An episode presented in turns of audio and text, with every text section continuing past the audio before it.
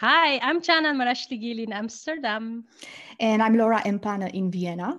And this is Not Loud Enough, a podcast that delivers authentic conversations about actions we take to build a more inclusive and empowering world. Brought to you by two very good friends and their guests across various industries.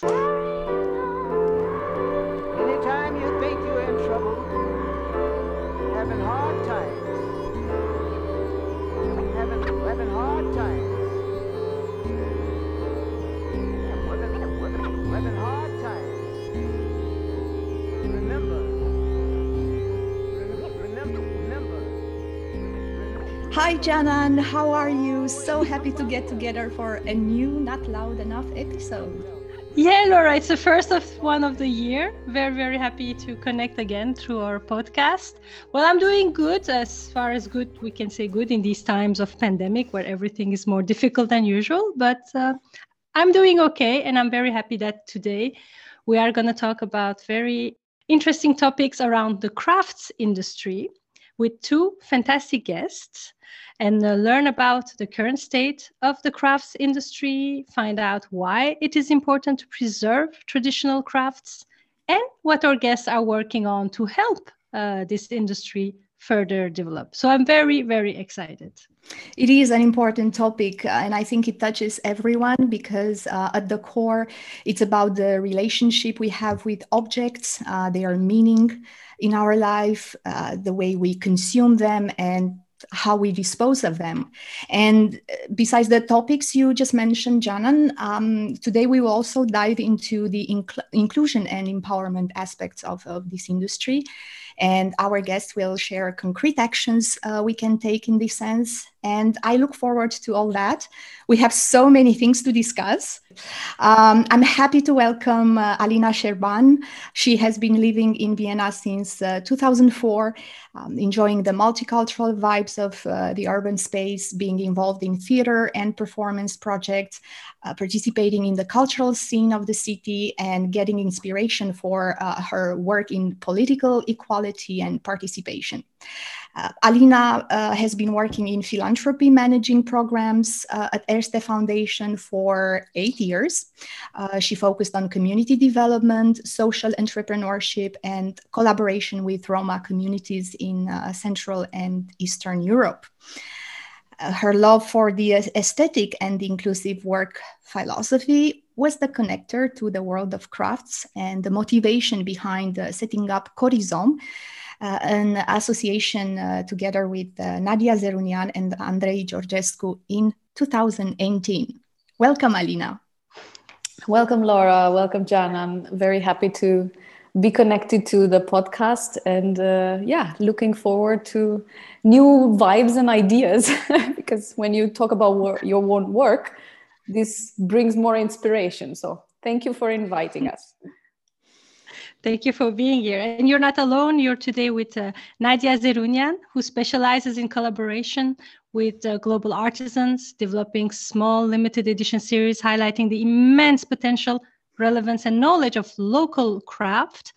Her current projects are in countries such as Albania, Austria, Georgia, Romania, Uzbekistan.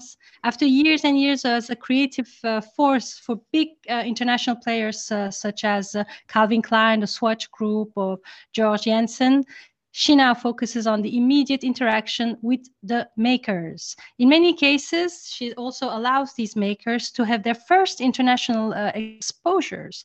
Um, Nadia advised the Erste Foundation Roma Partnership Program. She was a creative consultant for UNIDO, United Nations Industrial Development Organization, and she's also the co-founder of Corizom. Welcome, Nadia. Thank you for having us. Welcome, everybody. You both have an expansive experience working with uh, vulnerable communities all over the world. Uh, just hearing your, your biographies um, and all your professional background. My first question to you is, why working specifically with artisans? And um, how did you get to work together as well? Yeah, maybe I, I'm, I'm always the one who gives the historical background of our relationship. Working with artisans for me was a very interesting uh, journey. Um, I started a project um, uh, working with and in Roma communities uh, on the topic of social entrepreneurship and developing uh, social enterprises in Roma communities. And we had a very diverse uh, group of, of very motivated people in, in Central Eastern Europe, from uh, Czech Republic, Slovakia, Romania, and Hungary. And we were kind of putting our efforts together in creating income for communities in the region. One of the projects uh, we were supporting uh, was um, uh, and for an, and with an organization called Meşteşukar Boutique, who was working with uh, Roma artisans in Romania, bringing them together under the brand M B Q.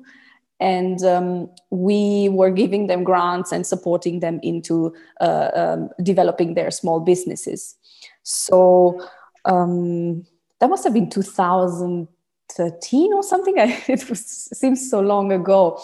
Uh, Nadia joined our team as a pro bono expert, and she was the creative person who kind of guided the M B Q team through the branding exercise that we uh, did together.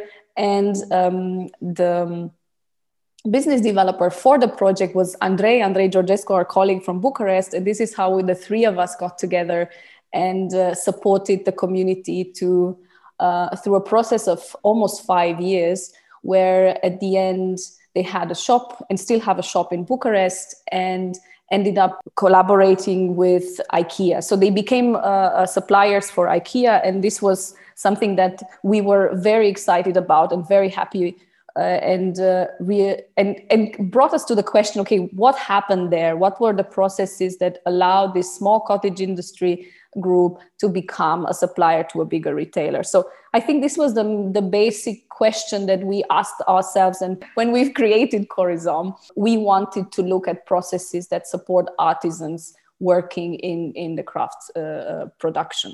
So this is how we met. It was an inspiration for me to start working in the craft uh, production. Uh, there's a nice story where two thousand eighteen, I had this big challenge of developing a new idea uh, for the Erste Foundation. And Nadia, um, who, who guided me through all these processes these years, was so supporting. And um, she just asked the question, what is it that you really enjoyed and that you really liked during this development process in and with the Roma communities? And I said, working with M B Q was a real inspiration, and because they became a, a success in a sense. So we said, okay, let's take uh, our learnings from there and try to develop a program. Nadia, you also you you have been uh, you have been having a long cooperation with Maker in, in your design work, right? Yes, I mean, like right when I started out, uh, when I was studying in Vienna at the, at the Academy of Applied Arts, and um, I always looked for artisans who could realize my ideas, because I was uh, told from very young age that I have two left hands. So I accepted that, but I became very loud and convinced other people to do my stuff. And so I started to work with metal artisans here in Austria, which was a bit of a challenge, because uh, whenever artisans saw a woman entering the workshop and metal workshops, they were thinking jewelry. And of course, I was never quite content to do small things. So Uh, it took a while to find somebody who was willing to uh, to show me how things are made and to understand that better. And I was always really fascinated by this process that you materialize an idea. Like you, you have an idea, you put it on paper, and then there's somebody who can make this into an actual uh, object. And I found that really incredible process, and to witness that was a beautiful thing. And then I sadly walked away from that, becoming working in a more industrial environment where sketches were sent out and miraculously product came back. And I realized that I was really missing this interaction with the people who are making things. And coming back to Austria after a decade and a half abroad, I realized that most of the crafts in Europe and most of the artisans that I had worked with had disappeared. So having this opportunity to really actively um, participate in this big dream that you can hold up that process for a few uh, people is, is what kept me going. And like uh, with Alina and Andrei, to challenge this like inevitability inevitability that we seem to accept, that uh, crafts have to disappear because they are not contemporary production methods anymore. We talk about the European context. So the crafts disappearing in, in Europe. What does that mean economically? What does that mean sociologically for the communities? And what does it mean even philosophically, you know, on these different uh, layers? Owning pieces that are crafty, yeah, is like a very individual expression of yourself. Like you find something that was made for you. So on the one hand, you have a special relationship to that object, but the object is unique as you hope you are. So I think that's from a consumption point, like you find more and more only mass-produced objects. So you become more uniform and your taste becomes your uniform because you just don't have the opportunity to, to go into that niches, or it becomes so expensive that it's mostly prohibitive for you as a consumer. And economically for the artisans, I mean, like um, losing, so labor costs in Europe are high, as we know. And um, products become very expensive, and the market of your potential customers becomes smaller and smaller. So you eventually cannot afford to re- pay your rent. You just like need to le- uh, need to look at other opportunities to generate income, and that really and and probably sometimes uh, mostly either retire or have a retrain to do something else that maybe is not such a qualified work. But it also is like a generational shift, because many of these artisans have held their crafts for many generations. So if the young children see, or the teenage children see, that their parents cannot make a living anymore of that, what has defined their family for generations, they have no interest to learn the craft either. So this is like, we believe, like triggering a, a, a huge loss of identity for the artisan families and the artisans communities that we're working with. But then on, on an even bigger picture, I think, like I always was convinced, and I think we are convinced, that objects define mankind. Um, to know how to do things and to understand the processes and create objects made us into humans. And so when we look back at all these like um, sunken cultural, um, uh, sunken cultures, we define them through the objects they left behind and that we excavate millennia later, the drawings that we find on walls. So if we lose this capacity, uh, we will lose part of our identity as mankind. I mean, like, I'm really convinced by that. Yeah, I mean, just to emphasize and also add to conversations we, we had starting uh, last summer um, on the reaction to the pandemic. So people were trying to figure out, how do we come back to the localization? We are so much dependent on this globalized world, getting products from across oceans, uh, uh, just in time delivery, be it also like from medical service to institutions to whatever uh, um, we are consuming, uh, and how important it is to come back to the local support, you know, where do we get our vegetables? How do we uh, uh, come back to the production uh, channels that are not so long or so far away? So um, what we noticed, what I noticed in, in Vienna, for example, was a lot of local producers started to organize and say, okay, we can deliver things um, to the people locally. It's much better for the environment. Uh, you can also support us, because it was a matter of how do we now earn money as local producers uh, in a in a context where you couldn't have things delivered, let's say. So this is one aspect of our conversation on localization, because we are we are convinced that we need to have local supporters in all our communities who can also help the artisans pass through these, let's say, crisis moments, and also be a connector to a bigger, um, a bigger context, let's say.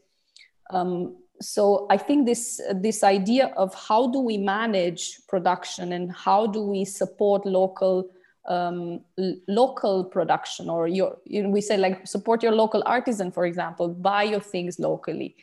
How can that be defined in the context of the pandemic and what will come afterwards? Because we've seen the majority of our artisans were not able to produce during these times because of a lack of um, mobility, for example, because of lockdowns and, and so on and so forth. So how do we tackle these things? I think over the last five, six decades here in Europe, we have uh, forgotten about the value of things. Like, and that goes very much to what you just said also, like we have, we do not remember that objects have a value and that the process of producing something requires raw materials and, and skills to make it into an object. We became consumers, but mass consumers. We, we have totally changed, like, within my lifetime, like how something is purchased has totally changed. Everything is considered as a throwaway object, you know, like, so I don't condemn young people or students buying something that is inexpensive because they can afford to decorate an apartment. But when a bookshelf becomes a book throwaway product, when there's no value attached to that, that we need to be aware has consequences for the people who knew how to build these things that were lasting for generations, or that were an investment that you were saving for. And like all these little actions of our habits, how we are spending money and how we are understand value of things, had had an enormous impact on the society around us. And for a certain period of time, that could be compensated because it was just outsourced somewhere else where labor was cheaper. And we, we, we have forgotten to understand the value of objects, and we have not learn, we don't learn anymore to save for something that we really wish of, and we lost the respect for objects around us. And that has incredible consequences for the people that have been for centuries producing items for us as, as consumers. And that then leads to this cultural crisis, but it leads not only to a cultural crisis, it, it leads to an economic crisis, and it leads to a crisis here on the planet, because everything that we have been living now leads to a total collapse of resources, of uh, labor management, of waste management. And that is what we have now is just like a highlight of that situation. You know, we all live in this real crisis that allows us to have taken a moment and to look off how we were living, I think, and, and maybe this moment is long enough for us to change certain things. After this overview of, of uh, disappearing crafts in Europe and all the problems, um, uh, in the end, why should we care about objects? Why, why is it important to create objects, and why should we keep these traditions alive? And when Laura asked this, I also added to it, it's, it's also the same about how we think about climate change, how we think about our healthcare system, how we think about culture in, in general, and how our politicians currently we see have been not putting any effort into these different very important policies that they should have funded, and they didn't, and they still don't. So I think there's a link maybe between all these three I things. What I find really interesting, that what I personally consider as super essential elements of being other people, the majority seems to just think it's nice to have. I, I see this as a, like a crucial and essential condition, like to, to have identity, to have a cultural identity. You need to know who you are to be able to confidently exchange with others. You can't live in this permanent crisis mode. Should it be health? Should it be climate? Should it be uh, inequality? Should it be uh, political instability? I mean, like we are, we are inundated with this external threats.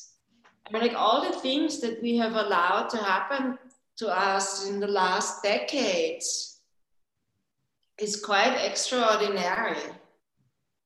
And all under, under the promise of security. And I also think to emotionalize objects. I mean, like, so one thing is doing it yourself, but like really like looking at the value of things and the chain that uh, that this requires, you know, from raw material to waste management, um, that you can actively participate and choose how the objects around you, what value you want to give them, and what how important they are to you, and then as a consequence also have a direct impact on the society that you are living in.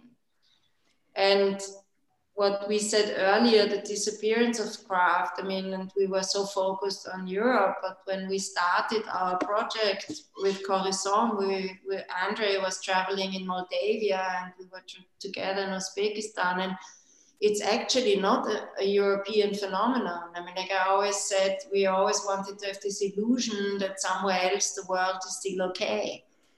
And we had a really serious wake-up call when we realized that, like in Uzbekistan, uh, where the monthly salary is two hundred euros a month, uh, people could not survive on being potters, and they went to Russia to become uh, unskilled laborers in, in the building industry. And there was not a single artisan in, uh, uh, very few artisans in Moldova that we could identify. They all were, were they all came to, to Central, uh, Central Europe to also work as painters and, I mean, and, and again, builders, like become unqualified labor.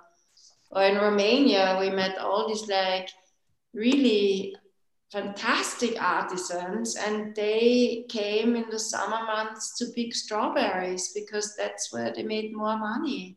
They went to Spain, were living in some tents and picking strawberries. One needs to really take that in, that information, you know, that like may, picking strawberries uh, makes you more money than, than being a highly skilled artisan. So I, I wanted to add on that um, thought that the sector has been really underserved by investment, digitalization, access to business and finance, and also access to markets. So if you look at global numbers, you have, I don't know, um, the largest second employer globally after agriculture is the creative manufacturing and handmade sector. So the second after agriculture, and you have the majority of women who work in the sector. So we, we started our project thinking, okay, what does it take to become a supplier to a retailer when you have a small uh, artisan production business? So we wanted to look at and formalize this process from A to Z. Of course, it's a, it's been a challenge because, as Nadia was mentioning, it was very difficult to find communities of artisans. And secondly, it is a very long process to become market ready.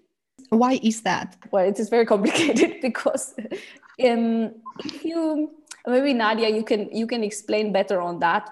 Um, what I wanted to say is that, that there is a high potential in um, formalizing the sector and, and uh, bringing smaller businesses into, uh, into a bigger market context. We have a few assumptions. So to, to really get traditional artisans to be able to become suppliers on maybe a more, and, and to generate a more systematic income, we need them to be familiar with standard processes. You know, should it be quality control? Should it be prototyping? Should it be responding to an external demand? You know, sometimes that doesn't, that hasn't happened anymore. I mean, like what has happened to lots of like small crafts producers is they totally derailed into the tourism sector. So they're doing one-of-a-kind pieces that are rather inexpensive and, and rather meaningless, I would say. It's just like a, the object is the carrier of a memory, but the object doesn't really have any, any commercial or qualitative value beyond that. I mean, it's an important uh, thing to be a carrier of memory, but Uh, it's also a one-time sale, so there's no accountability in this process. So it's a forgotten product, let's say. So to take them out of that, you need to familiarize them with certain processes, and you also need to familiarize the artisan with a certain language that is required, that uh, the retail, you know, is like almost bridging a, bridging a communication gap. So that's the one part of it. And the second part is the formalization of entities. So in many of the countries, like many, many of the small scale uh, crafts producers are informal, are working in the informal sector. As I always say, like the money is under the mattress or somewhere. There's no bank account, taxes are not paid, uh, raw material is purchased informally. And that happens because the system doesn't provide them uh, with any benefits, you know? So you really need to understand. And, and COVID, I think, is an interesting example, for example, here, you know, like you get, you're, you're quite supported, but you need to be a taxpayer to do that, you know? So it really made apparent the necessity to be part of a bigger system that takes care. But of course, this argument is only working in highly functioning uh, societies, I, I would say. And, and then the third element that we are using with the artisans is visibility. So we talk about them as community and them as makers and the, the tradition they are working in, and we are highlighting that and talking about them. So it is a challenge because you need to find all these three, all these three things need to happen in parallel. And uh, from my experience working for big, big companies, like real change only ha- takes time and takes like repeat effort to go through a process. So it's always three years. And I always laugh with Alina and Andrei because also defining how Corizom is doing will in the end take us three years. I mean, it, it just takes some time until you get to the point where you really have, have figured it out. And so being not able to travel to the communities and not being able to really implement what, what we are planning to do is a challenge and will cause a delay. But uh, the structures we are, structurally we are ready. We're just waiting for a green light from some some authority somewhere, right, Alina? Absolutely. Maybe to kind of give an, give an example of how we work to kind of visualize the processes. as Nadia was also mentioning, we have a long-term approach. So we have teams of people who work with the artisans. We have um, a creative and a business developer who are accompanying the artisans through these steps of, of production. So you can imagine it's a very intense, a very kind of step-by-step um, uh, process. And um, a very big aspect of that is uh, having the trust of the community, of the artisans, to, to go through the process together. And I, what I see one of the challenges is that um, at some point you need to um, present your collection, and the artisan needs to have that motivation that his or her products are going to be on the market. And I think what this current situation did was kind of delaying that type of presentation. Also, most of the fairs went digital and most of the events had been canceled. So I see um, a kind of um, balancing act on being sure that the community is involved and, and has the ownership of the process and can, uh, as, as uh, soon as possible, start generating income, because it is also about allowing and, and helping, supporting the artisan become more sustainable in its own business development. We collaborate and we work with the artisans. We do a customized kind of um, expertise placement to be sure that, um, that they manage to have the access to a, a bigger market. It doesn't have to be, it could can also be their local market, let's say, but for them to have a development towards something uh, that brings more income. Did it work so far, what you have been working on, or are you in the process to develop this process, or did you already started to, um, to see some, some results of what you are doing? Stories from the field. Stories from the field. So um, you can imagine that our artisans, the majority, do not speak English. So it is also adds another layer of complexity for implementation.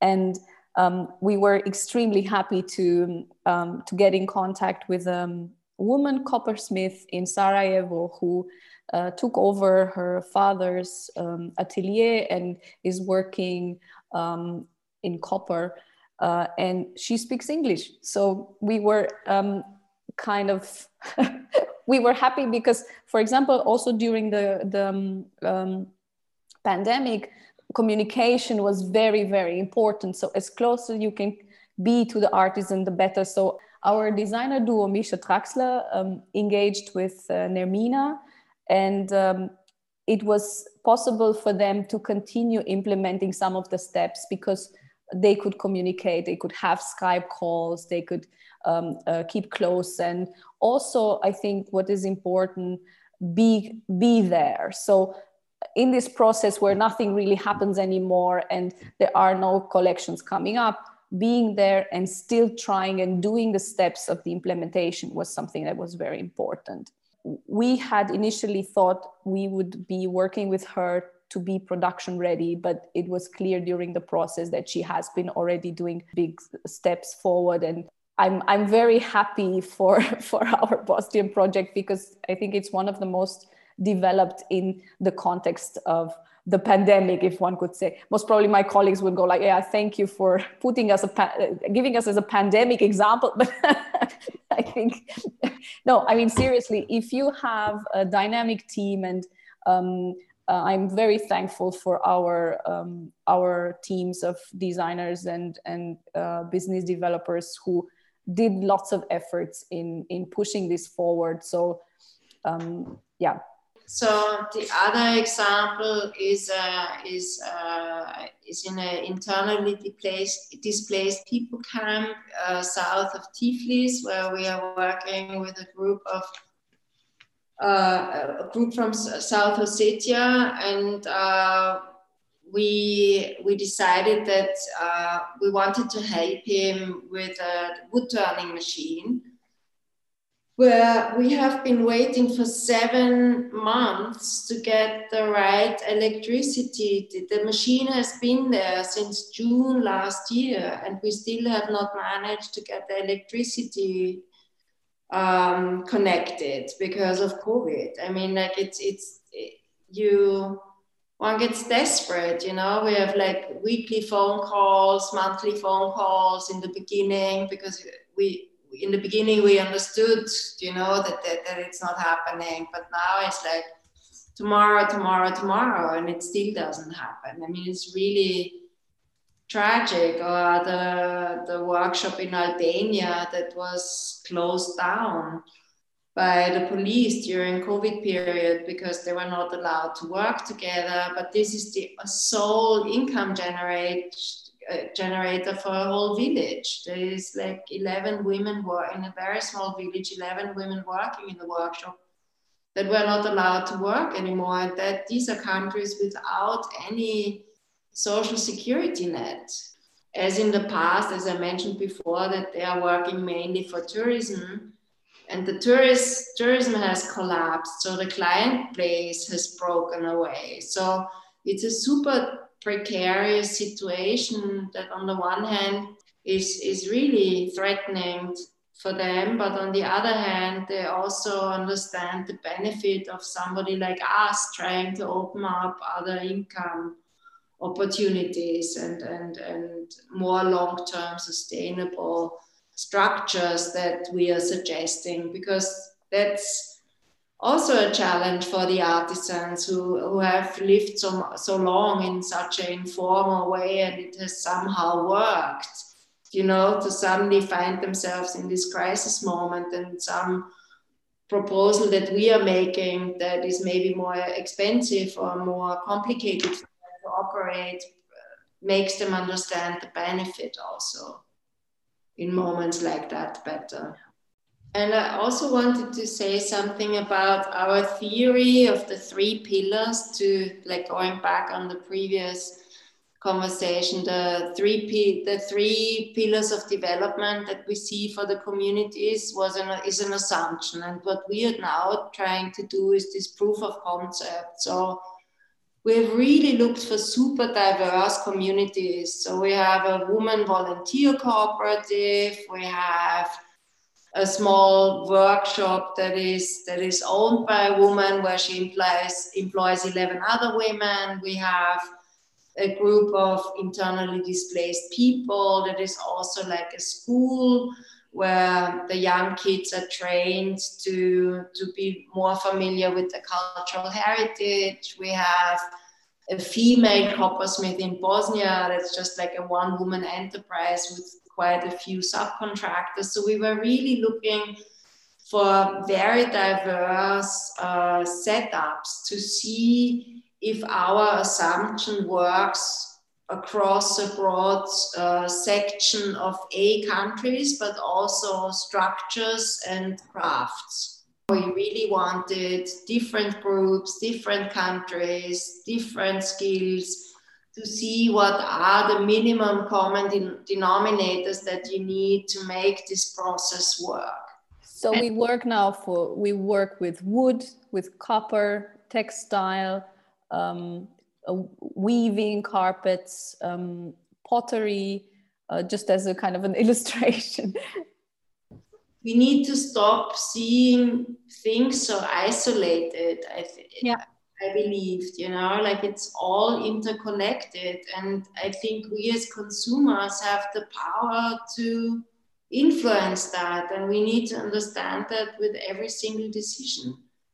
And I'm often accused to be idealistic and naive, and I might be both of these things, but I always give this example, you know, like if you have a choice to buy a free range egg or not, with all the information we have of a not free range egg, the decision is hard to buy a battery chicken egg, right? And the same thing needs to apply to craft, but uh, it, we need to learn to become a stronger voice. And it's not about preservation, because I think if you talk about preservation, you put it into this memory lane uh, compartment. Mm-hmm. It's a very relevant question for now. And are we going to be the generation who is losing our craft skill? And we, yeah. will, will we be remembered for the Billy? But it's interesting, the example you gave about the free range egg is interesting, because then it doesn't give the same power to every one of us to be able to make that choice. Because imagine someone who does, someone who doesn't have enough income to make that choice. It's the same with the crafts, right? How do we make sure? So we need to create a system where it's possible, or actually we need to create a system where there is no more choice to be made, that we only eat free range egg. And that we don't make it, uh, that would be the ideal scenario. Because I, to be fair, I don't think everyone, when they're in the supermarket, some people need to make the, they don't really have a choice. They will buy what's cheaper because they, their income will not allow them. So that's also another issue, of course, another layer. So is there a risk, you think, when we talk about crafts, that we put it in some very privileged place, like only people with a certain level of income will be able to safeguard the crafts? Isn't that also a dangerous discourse, you think? I mean, um, theoretically, yes, but I personally don't believe that. And I also don't believe it with food, because it's just like, how do we consume, you know? Mm-hmm. Like in the past, you had maybe, I mean, again, I'm talking about my parents' generation, they didn't need every, if we stay with food, you don't need to have meat every day, you don't need to have chicken, you know, like we, we, we live, we were raised with this idea that more is better. I think meaningful is better, and meaningful can also be less. You know, like, and so I don't buy into that um, luxury craft is a luxury, or a free, a, a free ranged egg is a luxury. I don't believe that personally. It's just about the quantity that you decide you need to uh, absorb, you know, and like how many bowls do you need? How many bookshelves does one need in a lifetime? And if you I mean, like, and I, I mean, like, I go on about the, I moved a lot of times in my life, and I'm guilty as anyone, but I tell you, I've owned so many Billy bookshelves, you know, and wherever I went, I went to IKEA, I bought a Billy bookshelf. But if I maybe would have bought a proper bookshelves at the beginning of my life, and I saved up for the bookshelf, I would have moved it around with me throughout my life. And I think that's what's changed, you know, that we just, that we believe we need more, and we need it always, and we need it immediately. The concept of saving up for something and trying to make an investment, that maybe, I mean, like, when I look around my house, what are the objects that I cherish, that, that are objects that have been associated with stories, that have a meaning, where I probably met the person who made it, or somebody has given it to me, or I inherited from my family. These are objects that are meaningful. And in the end, probably these few objects would be enough to have a perfect life. And so I don't think it's about income. It's about what we believe, how we need to consume. There's a shop in Vienna, every time I walk past it, it drives me crazy. It says, uh, Kauf dich glücklich, shop for happiness. Yeah, I mean, like, that's the perverse, the more yeah. perverse. Yeah. And Nadia, for example, uh, listening you talking, um, isn't it about education as well? We are not taught anymore to value things, to, to, to value things ar- uh, around us. I mean, like, we all have such a thirst for knowledge and for, I don't know, and then when it's inconvenient, we just block it out. And that's a responsibility that I put back onto the individual, you know, like I, I need to understand what the consequences of my action are. And and I don't want it to, but it's also so uplifting because you have the opportunity. I mean, like, as Alina said, uh, You have the opportunity to support your local farmer. You have the opportunity to, and it's not only, it's, a, it's an empowerment tool. I, I see this really strongly, but it's also a self-determination tool. Like, how do I want to live? Do I, and, and when I look at my children's generation, and I hope they're not uh, exemption, but like, how fairness has become such a powerful word, word in their language. And there's nothing that can be fair in a two euro t-shirt, right? I think and the idea is, as you're saying, Nadia, you, we as consumers need to be aware of the power we have and also reflect on the relationship with an object and how much meaning we give it. Well, I like, I like that you say, indeed, there's nothing fair in a two euro t-shirt, but there's also nothing fair in a system that forces people to buy that two euro t-shirt because they don't have any other choice than buying that two euro t-shirt. So I think that these two layers are so important. Like you say, there are us who make the choices, but there's the systemic level, because I, I'm always wary of saying, people have a choice. I do believe not everybody has the same choice because of their situation. And economics play a huge role in that, of course. And as you, we have seen with COVID, huge inequalities. We, we know this. Mm-hmm. So how, what do you think, and maybe that would be a good way to end this episode, to really focus on this part. What do you think craft, we can learn from the whole process of craftsmanship to build these better systems, to not anymore have a two euro t-shirt, but also not have people to have to buy that two euro t-shirt. Or produce. But, or pro- yeah. yeah. Yes. So, I mean, like we, I always say I'm like a leftover hippie and a big dreamer, but I also recognize that uh, what we can do, we only can do on a small scale. And that's what we really try to do. We try to Uh, support artisans in regaining their earning power with the traditional skills that they have, and therefore give them opportunity to make their own choices. Because I have been so poor in my life and really long, you know, like I, I, I was a single mom and I was struggling and all of that, you know, but I, what I've learned through that period is that economic independence, independency is the thing that allows you choices, not somebody else is deciding for you. And I think that's hopefully what we will achieve with our little idealistic project. Our contribution is that we will help, we will not help, because I hate this word, but we will support people have their economic independence and be able to make their own choices. And I also think that if if we manage to, to communicate the stories of the artisans, to communicate the challenges that people have currently for, for let's say, yes, in the COVID context, but also on, on the real market access uh, uh, context, I think we, we are able to give visibility to the artisans in the region. And I think as a consumer, the more stories you see and the more you understand how a product is being created, you get to come to this point where you do fall in love with the objects again. So it's a lot about bringing into the light the makers, also enjoying these objects, if you wish, from an egoistic point of view, right?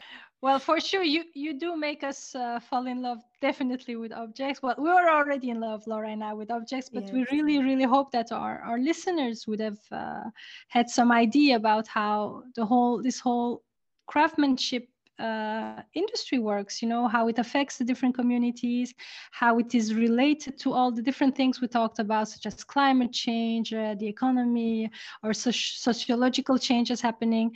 It's all linked, and this is what I think uh, makes this even more important than ever. So thank you very much for sharing these stories of empowerment. And I hope uh, we're gonna all be economically independent so we can all make be better choices for our planet and for our society.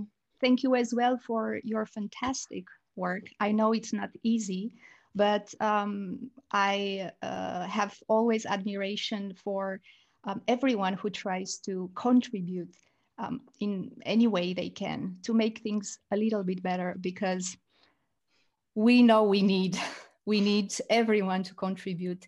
It doesn't even have to be on a big scale, but uh, locally in, in our own environment.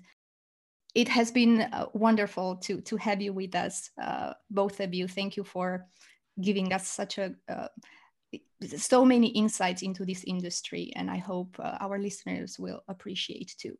Thank, Thank you. you so much for having us. Keep close, big things are coming up. Yes, and good luck with all the rest of your projects. I hope electricity will soon come, you know, in Georgia, so you can, yeah, that machine can work finally. Oh my God! Yeah. In any way, we will, we will, uh, we will follow our, your your work. That's, definitely, that's for sure. We will, and we will put everything in our on the show notes, the links to your website and all the information you have online. We will put it there so our listeners can access it. Thank you for tuning in. It's always a pleasure to know you're out there, and you can connect with us. Laura, how can our listeners connect with us? We are present on Twitter, on Facebook, on Instagram at N L E Podcast. You can also send us a message at our uh, email address, N L E podcast at gmail dot com.